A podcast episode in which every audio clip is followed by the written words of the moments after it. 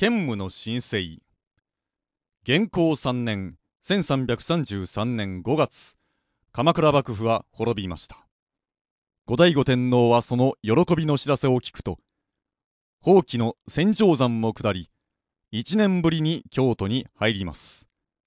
翌元寇4年1334年正月元号を元寇から建武元年と改めます。やるぞ。世のやることが未来の洗礼となるのだ。後醍醐天皇がやろうとしていたのはどういう政治だったでしょうか。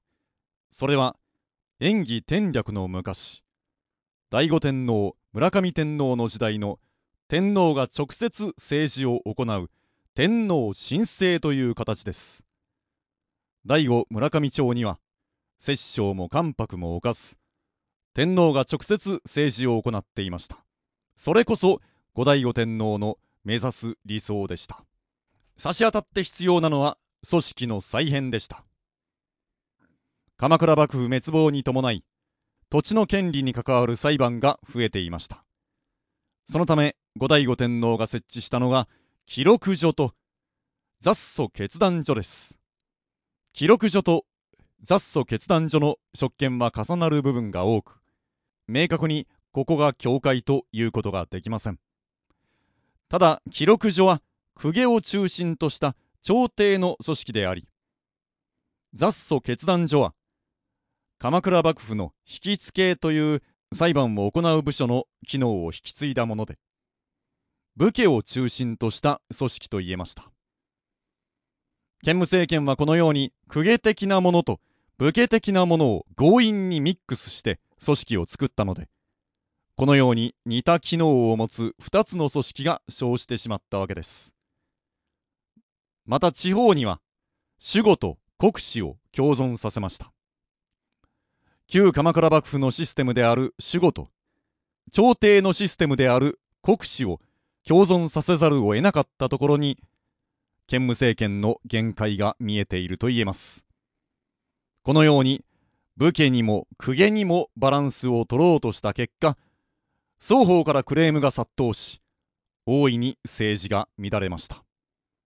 その他鎌倉幕府討伐に功績のあった者が恩賞を求めて殺到していました。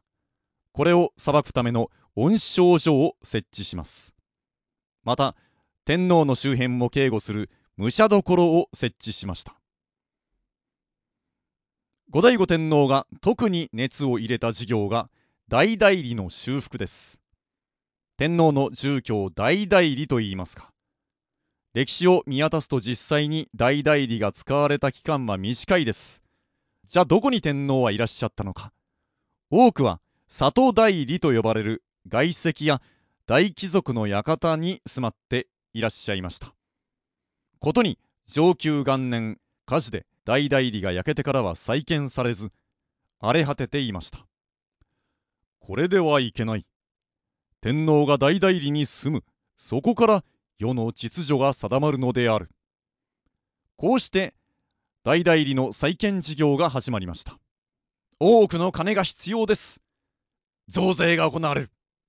しかし元寇元年以来の戦乱で国土は疲弊しきっていました。この上また増税かよ。代理ってそんなもんどうだっていいよ。最終的に負担を押し付けられる庶民の恨みの声は巷に満ち満ちました。結果大代理造営計画は棚上げするしかなくなりました。また貨幣を鋳造しようとした。日本国内の貨幣の鋳造は10世紀半ば村上天皇の時代を最後に途絶え以後輸入した宋銭や源泉が使われていました。こういうことが世が乱れる元なのだ。国家が主体となって貨幣を鋳造し流通させる。それでこそ世を救い民は便利になる。結果として皇室の権威も高まるものだ。この貨幣を健康通報と名付けよう。そして皇族化も流通させる。皇族化とは紙幣のことです。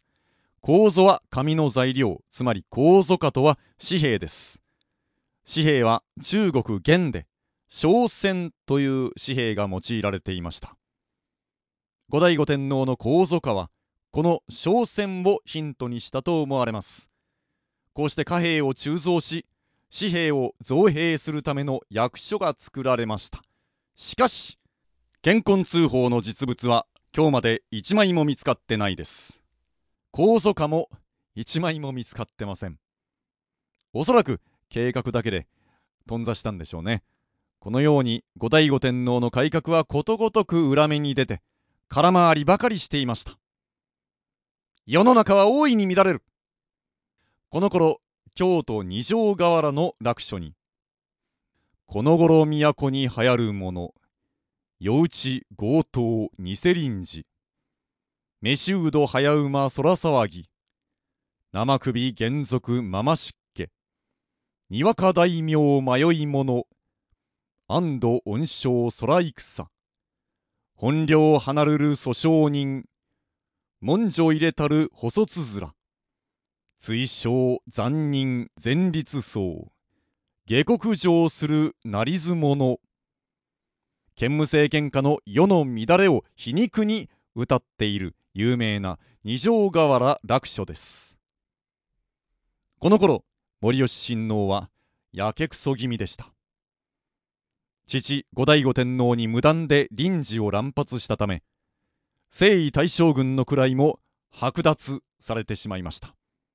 その上都では足利尊氏が日に日に牽制を伸ばしています。足利尊氏がどれほどのものか。いい気になりおって。そう言っては酒を飲み河原芸人を集めては遊びにふけっていました。これはダメだ。巫女様のもとにいてもどうにもならない。誰も彼も森吉親王を見限り足利尊氏に走ります。森吉親王は精神的に追い詰められていきました。くそ。足利尊氏さえいなければ。はいさえいなければ。そうだいっそ殺してしまうか。森吉親王はわずかな手勢を率いて足利尊氏襲撃を試みます。ある時は尊氏の屋敷を。ある時は天皇の自社行幸にお供をした尊氏を殺害しようと試みますがいずれも失敗に終わりました。高氏も森吉親王の動きを察して大勢の武士で厳重に警護させていたからです。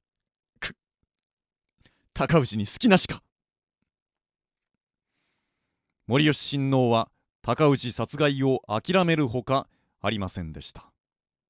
建武元年1334年10月22日。森吉親王が清涼殿の歌会に参加するため参内したところかっかっななんじゃお前たちは。無礼であろう！巫女様ご同行願います。なあ何をあっあ結城近光縄長年の両名に取り押さえられ森吉親王は武者所に連行されました。殿下が帝位簒奪を狙っていると疑いがかかっております。何をバカなそんなはずがあるかそうか。足利尊氏の残言じゃな。己足利尊氏どこまでの卑怯太平記によると森吉親王に謀反の疑いありと足利尊氏があの蓮子を通じて後醍醐天皇に訴えそれを後醍醐天皇が聞き入れて逮捕となりました。森吉親王はやがて流罪と決まり鎌倉に送られます。鎌倉で足利尊氏の弟足利忠義に身柄を託され二階堂の土牢に幽閉されました。なぜ我がこのような目に出せ出せ嘆き罵る森吉親王。しかしどうにもなりませんでした。翌建武2年1335年。北条高時の息子北条時行が鎌倉幕府復活を目指して反乱を起こしました。中仙台の乱です。この時鎌倉を守る足利尊氏の弟足利忠義は考えました。北条氏の残党が森吉親王を担ぎ出して将軍とし鎌倉幕府の復活を図る。それは何としても避けなければならないと。そこで足利忠義は森吉親王のもとに刺客を送ります。忠義の放った刺客淵部伊賀守によって森吉親王は哀れ土牢の中で殺害されました。鎌倉二階堂の鎌倉宮は森吉親王を祀って明治時代に建てられた神社です。次回建武神聖の挫折と中仙台の乱に続きます。